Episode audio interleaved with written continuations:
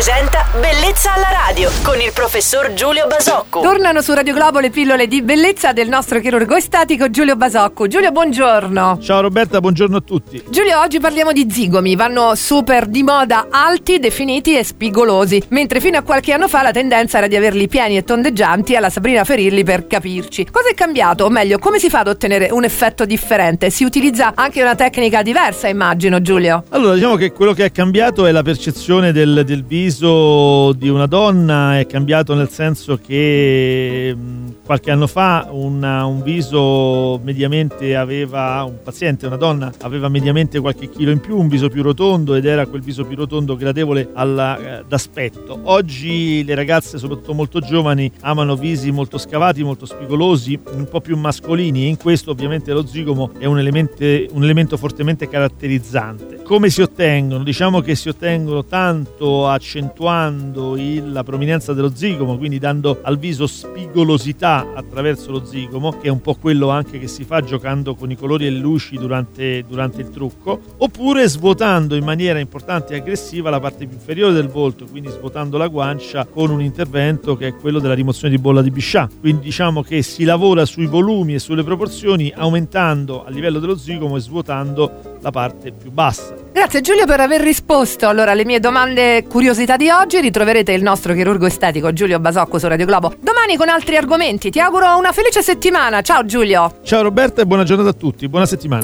Bellezza alla radio.